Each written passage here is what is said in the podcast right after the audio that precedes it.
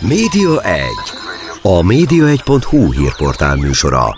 Mi történik a tévék, a rádiók, az online sajtó és nyomtatott lapok világában? Kiderül a Média 1 műsorából. A mikrofonnál Szalai Dániel.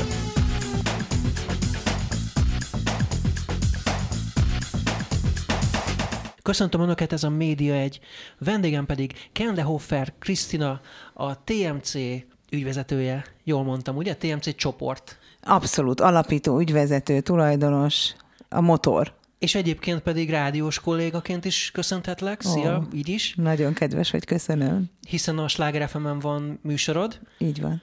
Most már ennek, hát két éve talán? Képzeld el, hogy most fordultunk át az első éven, úgyhogy a másodikban vagyok benne. Na, már kettőnek tűnt egyébként, úgyhogy arra emlékszem, hogy amikor a Covid kitört, akkor indult nagyjából azután.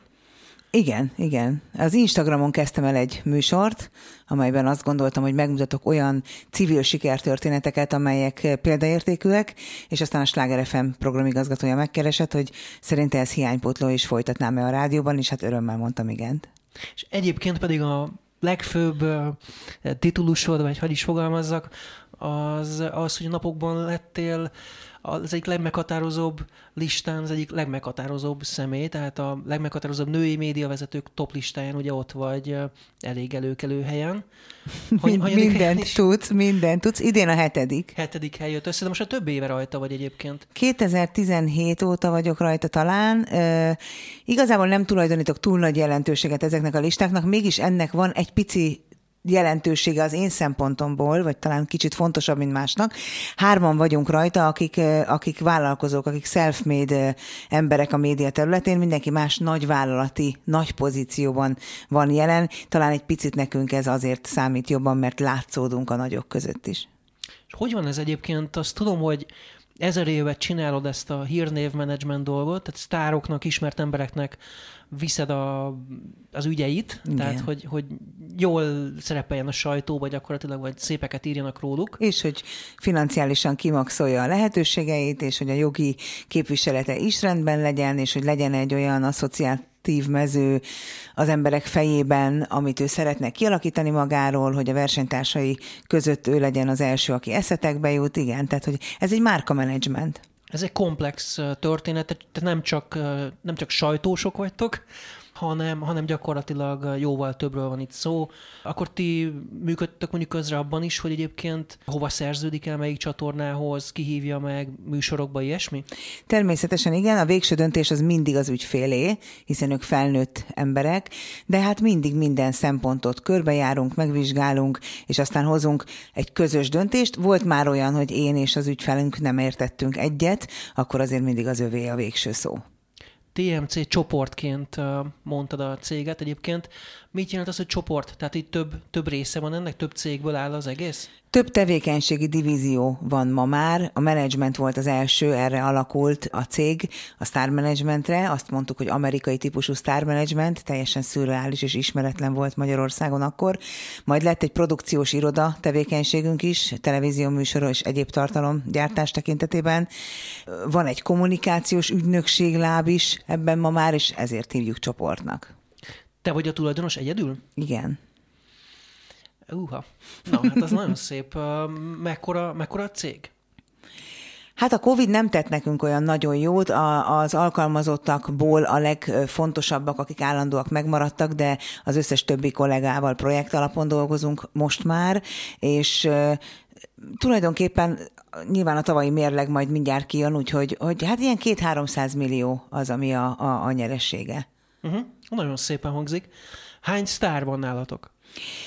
Kizárólagosan dolgoztunk hosszú éveken keresztül az ügyfeleinkkel, de ez az egész piac most már átalakult. Tehát jelenleg több mint 50 emberrel dolgozunk, de ez azt jelenti, hogy a korábbiakkal ellentétben, amikor tényleg csak és kizárólag kizárólagosan lehetett a TMC-vel dolgozni, ami azt jelentette, hogy minden felkérés, minden munka kizárólag rajtunk ment keresztül.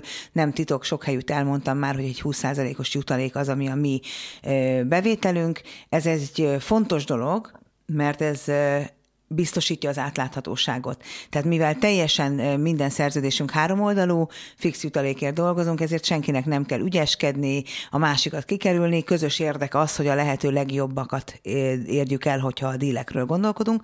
Ma már nem egészen így van, Egyrésztről, mert a felvevő piac úgyis, mint például a televíziók, ma már másból élnek, mint 10-15 évvel ezelőtt. Ugye a, a fő biznisz csapás irány korábban a reklámbevételek voltak. Nyilván ez most is létezik, de sokkal fontosabbá válik évről évre az előfizetői díjból származó bevétel, így a gázsik és a tiszteletdíjak a képernyősök tekintetében dinamikusan csökkennek, ezért a mi jutalékunk is dinamikusan csökken. Viszont ezzel egy időben a social media tartalmak, az önállóan fejlesztett tartalmak egyre fontosabbá válnak, és itt történt az első nagy változás, mert korábban én tökéletesen tudtam interjút adni Dobókat a nevében és Liptai Klaudia nevében és Hajós András nevében, tartalmat nem tudok gyártani a social médiára helyettük, úgyhogy kialakult egy olyan modell, ahol ma már projektekben is dolgozunk sztárok megkeresésére, és sokkal inkább működünk általános hétköznapi szinten, mint egy booking ügynökség, és ha valaki továbbra is akar márkaépítésben velünk dolgozni, akkor az pedig átalakult egyfajta tanácsadás jellegű tevékenységé.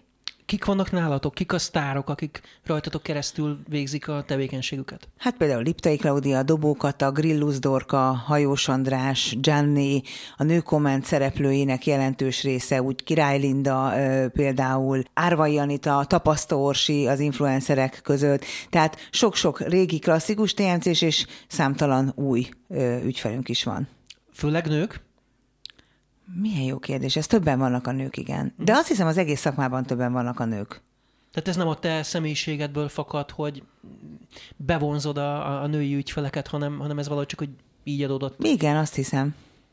És hogy működik az egész? Tehát, hogyha mondjuk szeretném, hogy nem tudom, egy egy híresség részt vegyen a, nem tudom, rendezvényemen, akkor is például benneteket kell megkeresni, és akkor ti szervezitek le? Igen, én napi szinten már nem dolgozom annyira a menedzsment részben, ezt már a kollégáim viszik, vagy proaktív tevékenységet végeznek, tehát sales tevékenységet, megkeresik a rendezvényszervezőket, nagyvállalatok, marketinges, HR-es kollégáit, rendezvények, tréningek kapcsán, a televízió produkciós vezetőit, a televízió műsorok kapcsán, színházigazgatókat, stb. stb. stb. Illetőleg persze vannak ellentétes ellentétes irányú minket megkereső hozzánk érkező felkérések is, amikor is megvizsgáljuk, hogy mi ez a rendezvény, mi ez a felkérés, megpróbálunk róla minél többet megtudni, és ehhez képest kialakítani a tiszteledére vonatkozó árajánlatot. Vannak, gondolom, sztár alűrök. Ezeket hogy tudjátok kezelni? Sokkal kevesebb sztáralűr van, mint gondolnád. Korábban volt egy mondásom, hogy akkor is kell dobálni a hajtűt, ha éppen nincsen rá szükség, mert egy picit el is várják az ismert emberektől. Egyébként remekül tudjuk kezelni, sokkal nagyobb kihívás, hogy nagyon híres, nagyon ismert, nagyon elismert sztárok mennyire bizonytalanok tudnak lenni önmagukban, és néha pontosan ugyanolyan önbizalom hiányjal küzdködnek, mint bármelyikünk, azt sokkal nehezebb kezelni. Hát igen, a képernyőn viszont nem, nem látjuk ezeket a gátlásokat. Hál' Istennek. És mennyiben más, tehát hogy velük együtt dolgozni ilyen szempontból, mennyire engednek közel magukhoz téged? Én nagyon megtisztelve érzem magam, hogy velük dolgozhatom, nagyon közeli kapcsolatban dolgozunk, mert, és, és nem csak velem a kollégáimmal is, mert ha belegondolsz abba, hogy ők tulajdonképpen nagyon leegyszerűsítve abból élnek, hogy ismertek. Az ő eladható portékájuk, az ő nevük, az ő ismertségük, és mindaz a, az az eszmerendszer, vagy az a szókészlet, amely hozzájuk kapcsolódik, ennek a gondozását bárkire rábízni, az kicsit olyan, mintha önmagadat rámernéd bízni valakire. Tehát ez egy végtelenül nagy bizalom, és nekem ezzel soha nem szabad visszaélnem. Nyilván van olyan, amikor valaki elfárad ebben a kapcsolatban, valaki úgy érzi, hogy már magától is tudja, vagy úgy érzi valaki, hogy az egyik ügyfelem fontosabb, mint ő maga, és akkor, akkor ezt talán zokon veszi, de nagyon igyekszem, hogy ez, ez ritkán forduljon elő. Hogy indult az egész? Tehát annak idején ki volt az első híresség, hogy sikerült bejutni hozzá, hogy tudtál bizalmat építeni magaddal szemben? Soha egyetlen egy ügyfelet nem kerestünk meg. Tehát azt tudnod kell, hogy ez csak akkor működik, hogyha ők jönnek hozzám a megkereséssel. Az első ügyfél egyébként Gianni Annoni volt, vele a TV2-ben együtt dolgoztam, amikor ott kommunikációs igazgató voltam, és minden képernyős hozzánk tartozott ehhez az osztályhoz. És amikor 2004-ben eljöttem és saját céget csináltam, akkor még nem ezt, hanem egy kommunikációs tanácsadó céget, akkor, akkor felhívott, és azt mondta, hogy ha már így magamnak bohockodom, így hívta a saját cégalapítást, akkor próbáljunk már meg együtt dolgozni, mert hogy neki hiányzom. Nagyon hasznos volt a számára, hogy konzultáltunk, megbeszéltük, hogy milyen felkérést mennyiért kellene elvállalni, mit kellene csinálni, hogy, és mind kellene viseltetni ezekben a helyzetekben, és, és hiányoztam. És tulajdonképpen ő volt a fecske, aki megcsinálta a nyarat, mert én azt mondtam neki, hogy én ezt nem tudom máshogy csak szakmailag megközelíteni, akkor próbáljuk meg úgy, mint egy igazi márkának a marketingét felépíteni, és ennek nagyon-nagyon gyorsan híre ment, és aztán jött a Szulák Andi, jött a Hajós Andris, jött a Dobókata, és a többiek szép sorban. Hm. Egymás után adták a kilincset ilyen szempontból. Igen, igen. Aha. És képzeld el, hogy a legnehezebb az volt, hogy ez egy annyira ismeretlen terület volt. Voltak sajtósok, voltak asszisztensek, de nem volt egy ilyen átfogó üzleti megközelítésű menedzsment tevékenység korábban, úgyhogy a legelején meg kellett küzdenem azért, hogy be tudjak menni az ügyfeleimmel egy-egy tárgyalásra, mert nem értették, hogy mit keresek ott. Uh-huh. Ha már sajtós emlegettél, eszembe jutott a Fidelikus ügy, mit szólsz hozzá, hogyha kérdezhetek ilyet? Ahol uh, ugye volt ez a bizonyos sajtós, aki aztán nem létezik, egy ilyen ügy az egy hírességnél mennyire fér bele? Hát Sándor egy külön intézmény, tehát nála uh, nyilván minden máshogy működik. Két irányból közelíthetünk szerintem. Az egyik az, hogy minek kell hazudni, miért nem lehet saját magad nevében egy tájékoztatásra, egy közleményt kiadni. Ugyanakkor az, hogy, hogy művésznéven vagy álnéven kommunikálsz, azért az nem áll a sztárvilágtól olyan nagyon-nagyon-nagyon távol. Én nem tudom, hogy ennyire felfújtam volna ezt, vagy nem. Azt gondolom, hogy nem egy halott újságíró uh-huh. nevében kell írni. Azt hiszem, hogy itt ez volt a Igen. legfontosabb uh, probléma, és az, az így is van. Uh-huh. Na most visszatérve még akkor a cégre, meg, meg rád egyáltalán, most már egyszerűen nincs is sales nálatok? Tehát, hogy gyakorlatilag ezek az ügyfelek beesnek, csináljátok, de nem akartok újabbakat szerezni? Menedzsmentre új ügyfelet már nem is vállalunk. Tehát most éppen a, talán a COVID helyzetnek köszönhetően, és az abból fakadó feladat nélküliségnek köszönhetően nagyon-nagyon sok megkeresésünk van színészektől, pályakezdő televíziósoktól, de a mondás az, hogy a, a menedzsment területen már új ügyfelet nem vállalunk teljesen új helyzetek vannak, teljesen új felületek vannak, az egész médiafogyasztási szokás halmaz megváltozott, olyan TikTok sztárok vannak, akik hát utolérhetetlenek, nekik azért nehéz lenne megmondani, hogy a saját érdekük mi, mert nem biztos, hogy ők még tudják, tehát hogy egy teljesen új piaci helyzetben alkalmazkodni kell. Projektmenedzsmentet vállalunk, tartalommenedzsmentet vállalunk, tanácsadást vállalunk, de menedzsmentet klasszikusan, teljes körülön már nem nem lenne szakember, aki elvégezze? Tehát, hogy, vagy nem erről van szó, hanem... Nincs benne már elég bevétel. Nincs benne már pénz akkor. Tehát ez ilyen szempontból leépülőben van ez, a, ez az iparág, vagy ez a szolgáltatás? Ilyen szempontból igen. Uh-huh. Hm.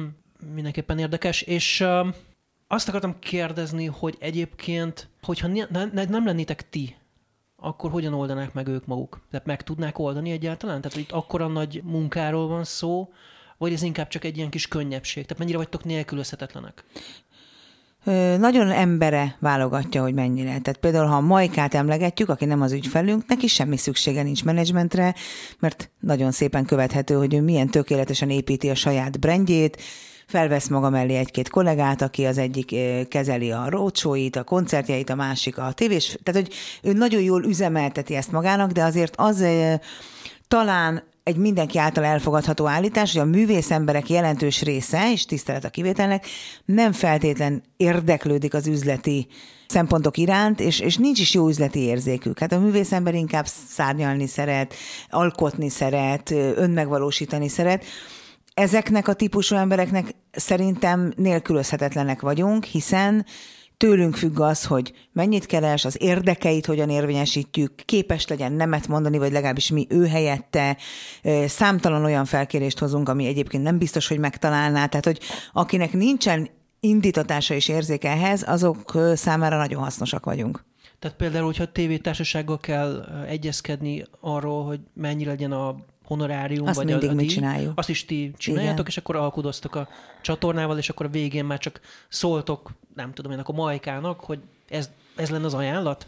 Igen, hát én azért nagyjából fel tudom mérni, két szempontot kell vizsgálni. Egy, az ügyfelem mi az a nagyságrend, ami alatt nem megy el, azért, mert mennyi munka van abban, hogy ő oda jutott, milyen reklámértéket képvisel, milyen nézettséget hoz, az előfizetői díjak tekintetében számít-e majd a szolgáltatóknál, hogy ő bizony benne van egy televízió műsorban, vagy sem, mert ez egy üzleti csomag. Ezt nem nagyon szeretik, amikor én innen közelítek, de hát nem lehet máshonnan közelíteni, hiszen a kereskedelmi televíziózás az leginkább egy üzleti vállalkozás.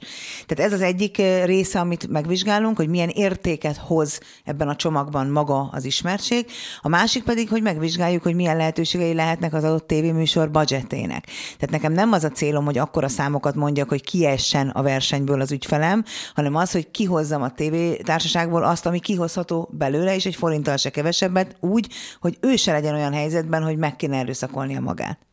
És a tévétársaságok hogy viszonyulnak hozzátok? Tehát, hogy nincs bennük az, hogy na, jött a Kriszta, ő az, aki majd fölstrófolja az árat? Tehát nincs benne ilyen? Az elején szinte csak ilyen volt. Ö, Ma már azt hiszem, hogy nincs ilyen. Egyrésztről elterjedt ez a piac, tehát hogy most már nem csak egyedül vagyunk, hanem szinte mindenkinek van valamilyen fajta menedzsmentje, segítője, kísérője.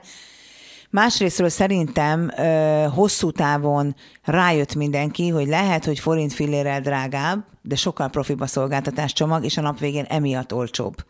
Mert rendben vannak a jogi ügyek, rendben vannak a sajtóügyek, mindenki teljesíti azt, amit kell, az a művész azzal foglalkozik, amihez ő ért, és nincsenek bakik, nincsenek problémák, amiket aztán később kell busás, emberi erőforrás és pénzek árán rendezni. Tehát a nap végén nem drágább egy deal, ha mi vagyunk. Na most visszatérek a Forbes listára egy kicsit. Okay. Tehát, hogy ott már sokadik éve vagy rajta, minek tulajdonítod ezt a fajta sikert? Mondhatjuk a sikert? Bizonyos szempontból azt gondolom, hogy ez egy siker, igen. Ma már én nagyon más gondolok sikerről, például, mint tíz évvel ezelőtt. Nyilván az ember minden életkorában máshogy viszonyul ehhez a dologhoz. 20 évesen szerintem sikernek a legtöbben azt gondoljuk, hogy hogy pozíció, financiális javak, ilyesmik. Én 47 éves vagyok, ma már számomra teljesen mást jelent a siker, de a Forbes is rajta lenni siker, aki rajta van, az örül, aki nincs rajta, az mindig valamiért támadja, hitelteleníti, ez így normális. Minek köszönhetem? Szerintem annak köszönhetem, hogy hosszú ideje Elmondható rólam, hogy az általunk képviselt ismertségek okán szinte nincs olyan médium, akivel ne dolgoznánk. Ezt a listát úgy hívják, hogy befolyásos női lista. Ilyetén szempontból tagadhatatlan, hogy van egyfajta befolyásom a hazai médiavilágban, ő rajtuk keresztül. És rajtatok kívül kik vannak még? Mennyien vagytok?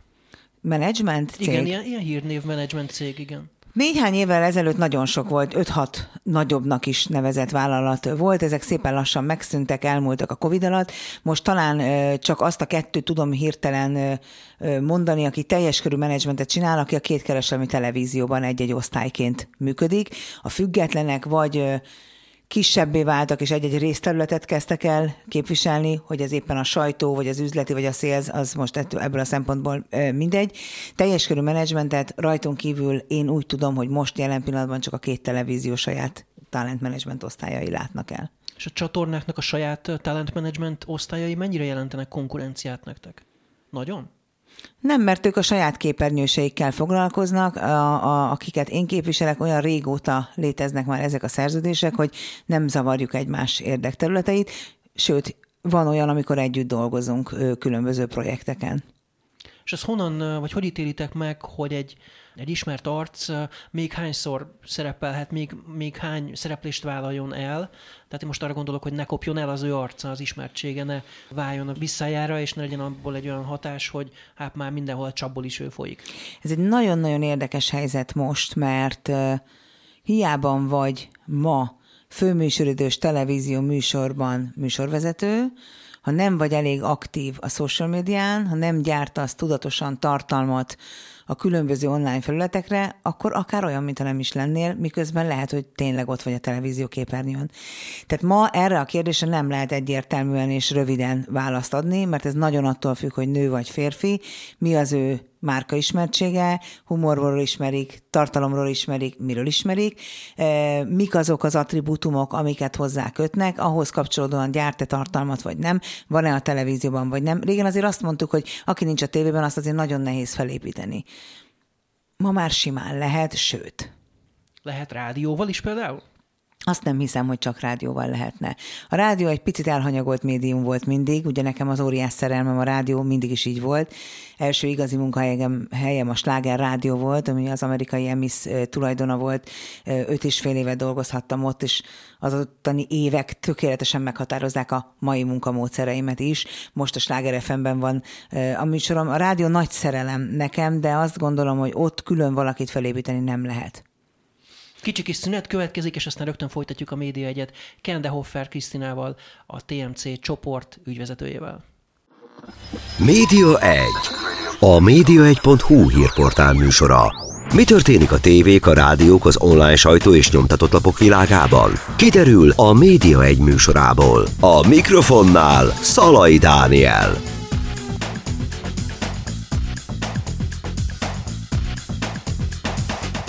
Továbbra is a média egyet hallják, a vendégem pedig Kende Hofer Krisztina, a TMC csoport ügyvezetője.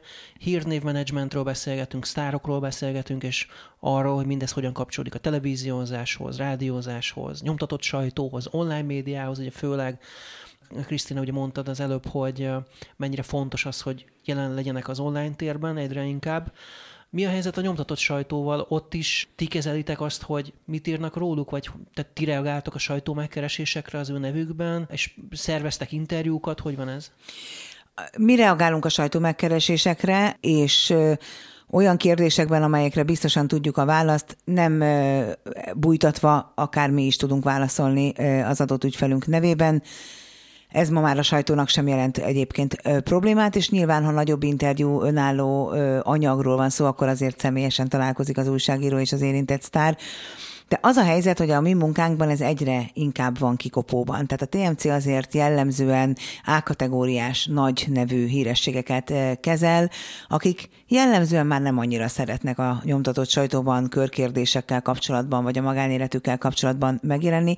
Ez persze egy faramuci helyzet, hiszen amikor feltörekvők, akkor hogy örülnek egy-egy sajtó megkeresésnek, amikor ők tudnának eladásszámot növelni a sajtónak, akkor meg már nem akarnak, de hát ez a dolgok természete. De igen, a sajtóügyeket is mi, mi kezeljük. És nagy pénzek vannak még egy címlapban? Tehát, hogy valaki Ugyan egy címlapot, nem? Sosem voltak igazán nagy pénzek Magyarországon. Néhány évvel ezelőtt voltak azért olyan dílek, amik szabad szemmel jól láthatóak voltak, de ezek egyre ritkábbak, és egyre nagyobb dolgokat kell érte megmutatni, elárulni, amit meg nem biztos, hogy már akarnak ezek az emberek. Külföld felé nem kacsingattok? Ezzel a tevékenységgel nem. Nem lehetne? Tehát, hogy itt annyira, annyira itt vagy otthon ebben a ebben a közegben ismernek? Márkát építeni bárhol tudok, teljesen földrajzilag függetlenül, de a network, a kapcsolatrendszer azért nagyon kell ahhoz, hogy az ember sikeres és hatékony legyen ebben, és az nincs meg külföldön. Pedig az lehetett volna egy ilyen jövő bemutató lehetőség, esetleg ott, ott fejlődni.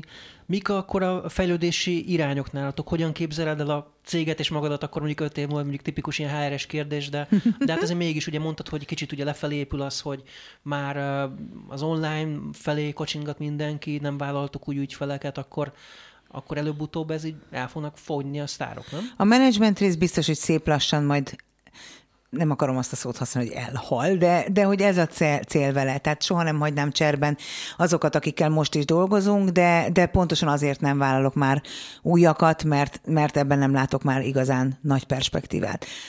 Ami a jövő, az szerintem a tartalomgyártás. Ugye van egy televízió műsor, ami a, a TMC-hez kötődik, és szinte csak TMC-sek szerepelnek benne. Ennek pont az az alapgondolata, hogyha nincs elég munka, akkor majd én csinálok nekik, mint menedzser, és annak a műsornak, amit ezért csinálok, annak nyilván én vagyok a producere.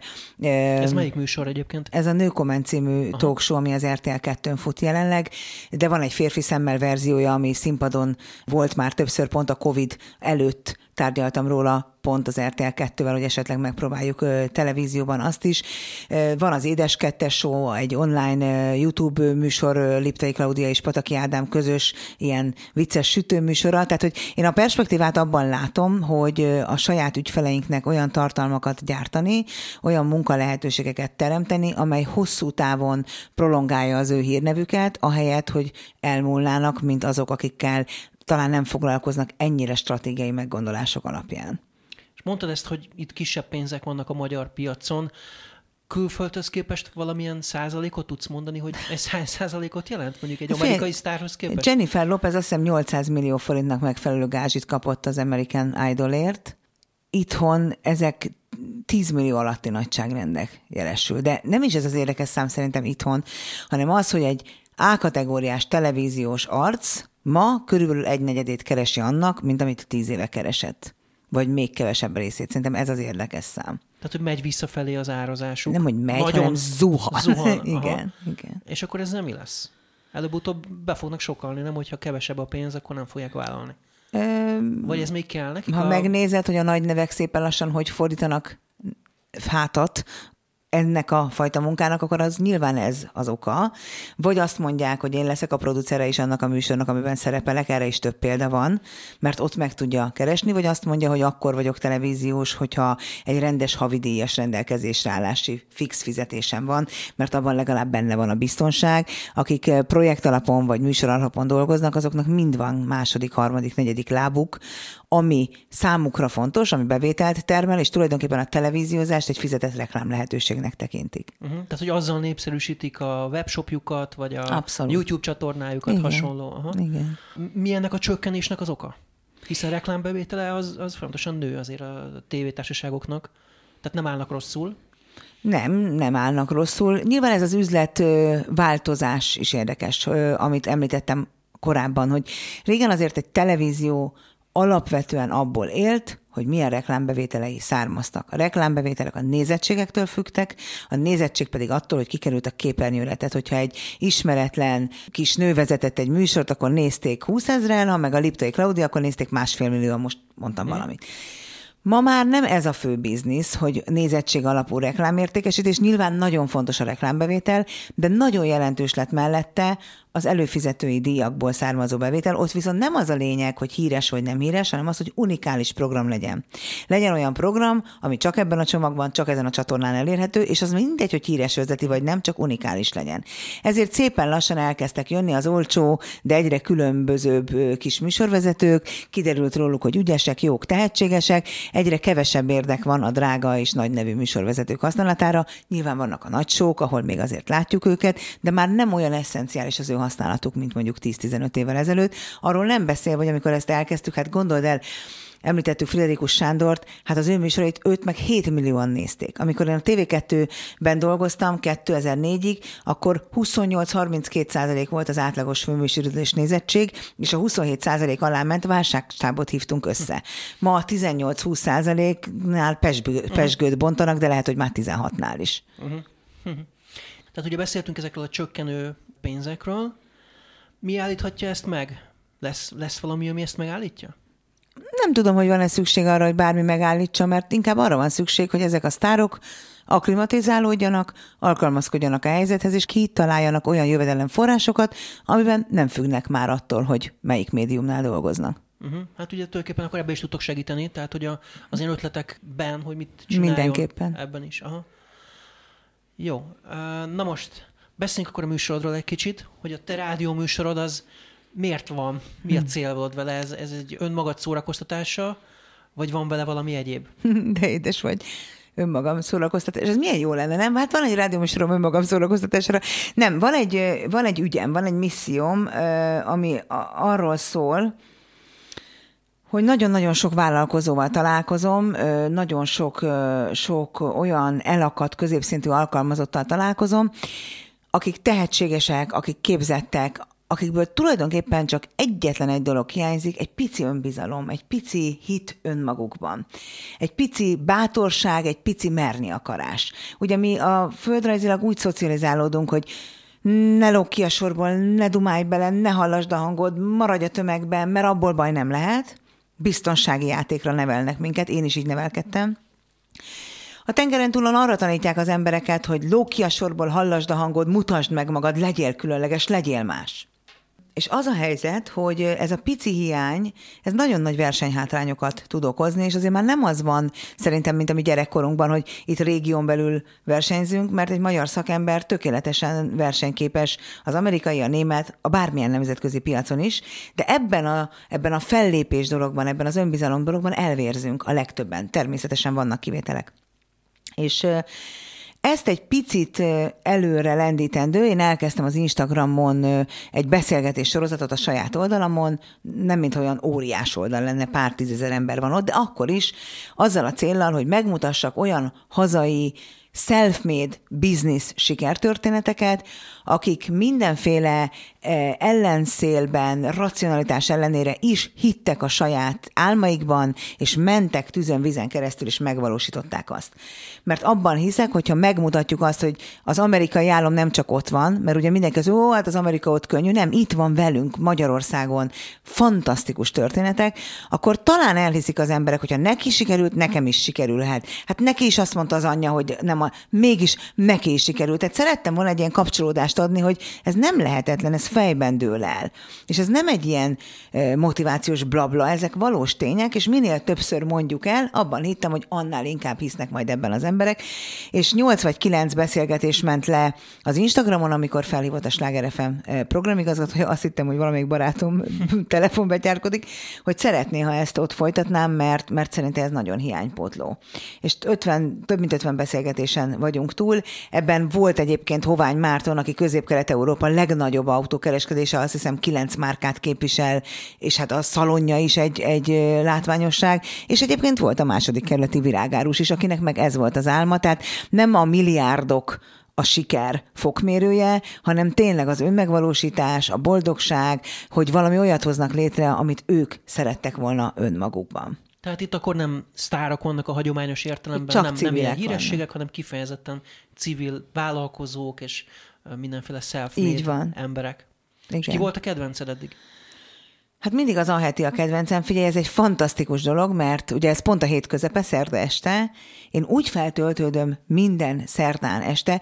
Egyébként mind a kedvencem, és mindenki más miatt. Tehát, hogy itt volt már a baptista szeretetszolgálat feje is karácsony előtt, és azóta minden alkalmat megragadok, hogy segítsem a baptistákat, mert az a csillogó szemű segíteni akarás, ahogy ő elmesélte, hogy hogyan zajlik ez, hogy egy, egy segítő szakma miért más, mint amikor az ember csak úgy el akar kezdeni segíteni, az engem annyira megfogott és lenyűgözött, hogy nem is gondoltam volna. Aztán egy híres vendégem volt Tóth Vera, de őről egyáltalán nem a hírességéről beszélgettünk, hanem az újjászületéséről, a legmélyebb pillanatai utáni e, tulajdonképpen Főnix madárkénti újra tervezésről, ahol, ahol megtalálta a lelki békéjét, e, és erről nagyon sokat beszélgettem vele. De ott van például a Matyó Design tervezője, azt is nagyon szerettem, aki Tardon, egy kicsi faluban e, hímezteti a Matyó Design ruháit, és ezzel munkát ad 40-50 egyébként munkanélküli nőnek a kicsi faluban. Tehát olyan fantasztikus történetek vannak ebben az országban, Dani, hogy ezt muszáj megmutatni. Hm. Visszajelzések vannak? Jönnek? Hát nagyon sok visszajelzés jön. Először is aznap, mikor van a rádió műsor, és másnap mindig írják a vendégek, hogy el nem hiszem, mennyien hallgatják, hány SMS-t kapnak. Azt, hogy a rádióban mennyien hallgatják, azt ugye én nem látom, mert ez nem egy prompt mérés, de azt viszont tudom, hogy a Sláger FM összes podcastje közül a top 9 az az én műsorom. És te mindig kommunikációval foglalkoztál? Uh-huh, igen. Tehát mi volt, hogy indult nálad a pályád egyáltalán, a pályafutásod? A Roxy Rádióban kezdtem dolgozni először még főiskola alatt, a, amikor osztott frekvenciás volt a Roxy este 8 reggel 4 volt ő. Ott az egész csapat beadta a Sláger Rádióba a jelentkezését, amikor ez indult, 1998. februárjában. Ekkor lett a Danubius Rádió német nyelvűből magyar nyelvű, és a Sláger megérkezett, mint egy amerikai rádió. Ott értékesítő, értékesítési csoportvezető, vagy nem is tudom, hogy hívtak, úgy kezdtem, és ott aztán lettem kereskedelmi igazgató, aztán kereskedelmi és marketing igazgató, aztán a TV2 levadászott magának, és lettem ott kommunikációs igazgató, és aztán rájöttem, hogy nekem nem való az itthoni korporét lét. Én én tanácsadónak nagyon jó vagyok a nagyvállalatokhoz, mert a tudásom, a felkészültségem, a tenni akarásom, a maximalizmusom az nagyon jól jön, de ez viszont belülről egy nagyon rossz dolog, mert valaki, aki állandóan akar valamit, aki szabályok ellen megy, az nem jó egy, egy rendszerben. Úgyhogy én egy ilyen tipikus külsős magázó ö, vagyok. Utána jött a TMC management, utána jött a produkciós tevékenység, és ez, a, ez amit KHK-ként hívunk, mm. tehát ez, a, ez az inspirációs, tréneri, vagy nem is tudom, hogy hívjam tevékenységem, ez, ez nagyon fiatal, ez két és fél éve csinálom. Hogy fér bele ennyi minden az idődbe? Hát isteni időbeosztással, annak tényleg nagy mastere vagyok. Egyébként ezt még az amerikai kollégáimtól tanultam, akiket akkor kinevettem ezért, hogy állandóan mondták, hogy tessék prioritásokat írni a tudulistákba, tessék ezt csinálni, csak egy füzeted legyen, írd be, hány percig tart egy meeting, ha annyi percnél tovább van, állj föl, legyen agenda, ne ülj be. Tehát egy csomó olyan dolog, ezek nem normálisak tényleg már, hogy, de hogy közben meg ugyanezt csinálom én ma. Ö, nyilván sok mindenről lemondok magánéleti ö, barátnős csevelyek, meg, meg ilyen, ilyen dolgokról, ami biztos nagyon jó lenne, de nyilván az első prioritás az én kis családom, a második a munkám, amit viszont annyira szeretek, hogy azért ez nem tűnik nagyon lemondásnak.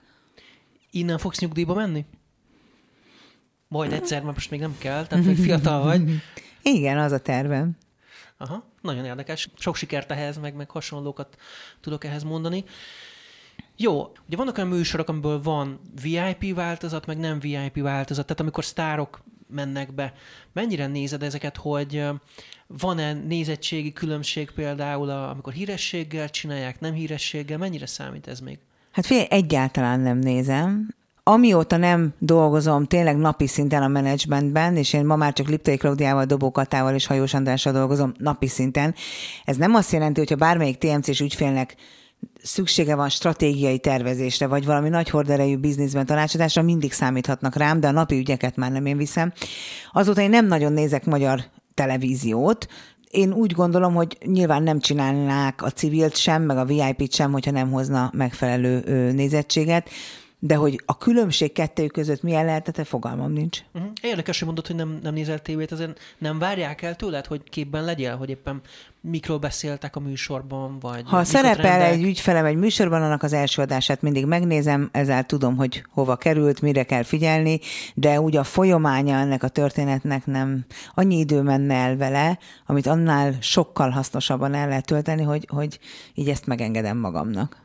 És az időbeosztás kapcsán nincs ilyen, hogy fölhívnak, hogy te, Kriszta, most tehát kicsit nem kell pátyolgatni ezeket a sztárokat De. esténként, nem, nem ja. föl, hogy hú, most nem tudom mi van, és akkor kijöntik a lelküket. Tehát ilyen típusú része nincs ebben a, ebben a menedzsment munkában? Nagyon szoros érzelmi kapcsolat is van néhányukkal, de nagyon tiszteljük egymás idejét és életét. Tehát, hogyha valós probléma van, akkor tudják, hogy tényleg bármikor felhívhatnak, és én bármikor ott vagyok, de csak azért, mert most úgy éppen dumcsikáznának, vagy kiöntenék a lelküket, azért nem hívnak fel este. Mi foglalkoztat mostanság? Mi, mi a legérdekesebb, amin gondolkodsz? Hát képzeld el, hogy készülök egy hatalmas rendezvényre, és azt foglalkoztat most leginkább. Ez nem a menedzsmenthez kapcsolódik, hanem sokkal inkább ehhez a, ehhez a képzeld el, hogy keresem a szót, mert nem tudom én sem, hogy ez mi. Mert ha azt mondom neked, hogy ez egy motivációs előadás, vagy egy inspirációs előadás, akkor máshova gondolnak az emberek. Ez egy közösségi tudástár leginkább, de valószínűleg ez akkor még nem mondja el, hogy mit, tehát még mindig keresem a szót, hogy mit, mit is csinálok én, de a lényeg az, hogy hogy a történet érdekes. Ez egy nagy rendezvény május 29-én az arénában, de hogy ez hogy jött, és szerintem az érdekes. Murányi Marci, a Blik korábbi főszerkesztője és a hazai sajtóélet jelentős nagy alakja, nekem személyesen volt nagyon szoros barátom. Nagyon-nagyon volt sokat. Volt a Népszabadságnak is a főszerkesztője, igen. Volt, Nem igen. Csak a Blik, igen. Elképesztően sokat tanultam tőle, ő nagyon hit bennem, és nagyon sok támogatást kaptam tőle, ötletet is. Kicsit egyébként ez a, ez a tudásátadás, tapasztalatmegosztás az ő ötlete is volt, hogy nekem ezzel kellene foglalkoznom. Nagyon szoros, nagyon szerettem, és szoros barátságban voltunk. És amikor ő elment, tavaly március közepén, Istenem, mindjárt egy éve lesz. Igen akkor nekem van az Instagramon egy hétfői hétindító nevű ö, egyórás kis műsorom, hétfőn együtt indítom be a közösségemmel a hetet, és szakmai kérdésekről beszélgetünk, mely szakmai kérdéseket ők elküldik előre. Ezek jelesül vállalati problémák, kommunikációs problémák, és, és brandinggel, pozicionálással kapcsolatos kérdések. És amikor a Marci elment, vasárnap volt, másnap hétfőn odaültem a, az Instagram elé, és elmondtam a kedves követőknek, hogy egyáltalán semmi kedvem itt lenni, egészen rossz paszban vagyok, mert elveszítettem egy fontos embert, de a kötelesség tudatom mindig mindent felülír, de tőlem ma sokat ne várjanak.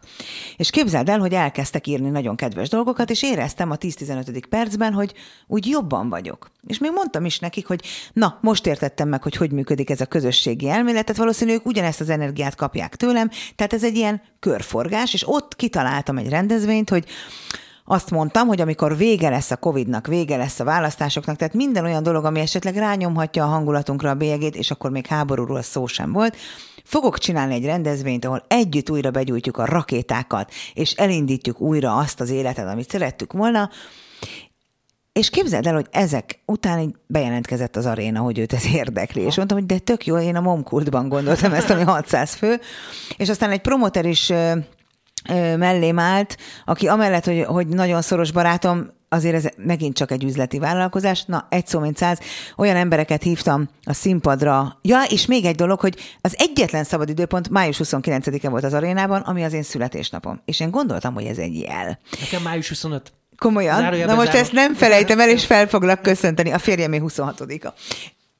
Na és a lényeg az, hogy tíz, tizen leszünk a színpadon, nem egyszerre, ez egy délutáni esemény, csak hogy párat említsek, például eljött és elfogadja a meghívásomat Malcsiner Péter, aki a világ top 50 kócsából egy.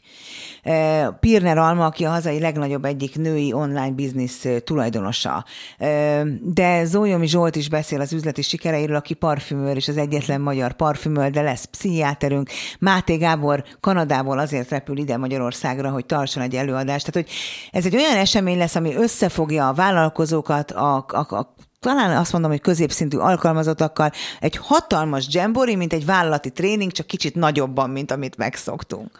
Alapvetően akkor beszédek lesznek itt, ugye? Beszélgetés lesz. Zene, beszéd, tánc, mert én abban Tehát koncert, hiszek. koncert része is lesz akkor? Hát ha azt mondjuk, hogy egy-egy dal koncertszintű megmutat, akkor igen, mert én abban hiszek, hogy egy ilyen hosszú rendezvénynél azért minden érzékszervre kell hatni. Hát ha 8 órát ülsz, akkor nincs az az előadó, aki érdekes a harmadik órában.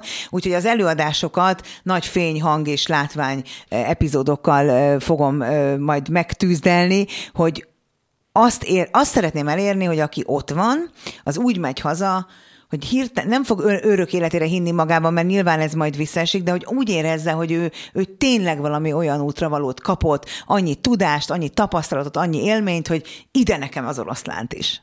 Tehát ez egy ilyen életbe visszahúzó rendezvény lesz gyakorlatilag, egy ilyen újra, újraindítás. Igen, sok-sok szakmai tapasztalattal és sikertörténettel, igen.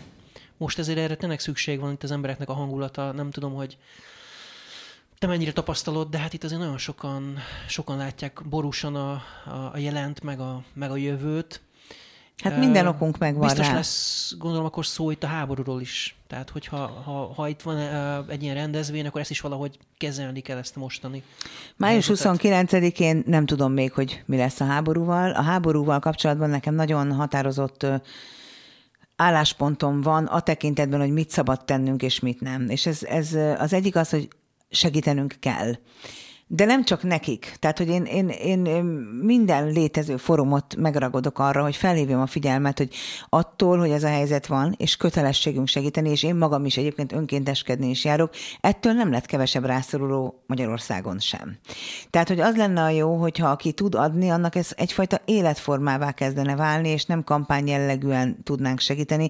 Mondom ezt úgy, hogy nagyon kedvesen akarom a hangomat tartani, hogy nehogy számonkérő legyek, vagy bárki azt érezze, hogy bármit elvárok, de szerintem ez nagyon fontos. Aztán az is nagyon fontos, hogy beszélgettem egy szakemberrel, hogy nem szabad hagyni magunkat beborulni, ilyen pestélyesen szólni, mert az egyetlen dolog, amit befolyásolni tudunk, az a mi hangulatunk és a mi reakcióink erre a helyzetre. És hogyha engedjük magunknak azt, hogy a munkakedvünk alább hagy, nem teljesítünk, nem termelünk, nem foglalkozunk a családunkkal, akkor csak növeljük ezt a problémahalmazt, ahelyett, hogy csökkentenénk. Tehát, hogy a saját reakcióink, a saját mentális állapotunk, a saját mentális egészségünk rajtunk múlik, és ez nagyon-nagyon fontos. Ez végszónak is tökéletes egyébként, de még egy kérdés azért adja magát, hogy ha már sztárokkal foglalkozol, ugye náluk valahol egyfajta mintát tudnak mutatni azzal, hogy segítenek, tehát hogy mondjuk egy ilyen háborús helyzetben részt vesznek mindenféle ilyen jótékonyságban, Igen. ugyanakkor nem olvassák el ezt esetleg a fejükre, hogy ezt most csak a megint valami szereplésért csinálják esetleg, tehát hogy ezt hogy, hogy, hogy, hogy kezelik? Nagyon sokan a fejükre olvassák, hogy csak ezért vagy csak azért. Szerintem eh, én azt szoktam javasolni az enyémeknek, hogy nem kell megmutatni, amikor éppen segítenek, de fel kell hívni a figyelmet, hogy hogyan lehet segíteni azoknak, akik szeretnének, és egyébként pedig segítsenek, anélkül, hogy bármilyen marketing kampány részévé válnának. Kendehofer Krisztina, nagyon szépen köszönöm, hogy bejöttél ide a média egybe, sok sikert kívánok a TMC-hez, és mindenhez az összes tervethez, a rendezvényhez, aminek még nevét akkor... Címe van, kifogások helyett akard jobban, de hogy ez pont mi lesz, még keressük a címkét. Egy ilyen motivációs találkozó, vagy egy ilyen újra... Tudástár. Vissza, tudástár. Uh-huh. Oké, okay. nagyon szépen köszönöm, hogy bejöttél ide a Média egybe. Köszönöm, hogy itt lehettem. Ennyi volt már a Média egy, egy hét múlva jelentkezünk ismét. Visszagatható az adás a Spotify-ról, iTunes-ról, média1.hu-ról, webcast.hu-ról, és egyébként tíz másik rádió megismétli. Köszönöm szépen az önök megtisztelő figyelmét. Szalai Dániát hallották, viszont hallásra.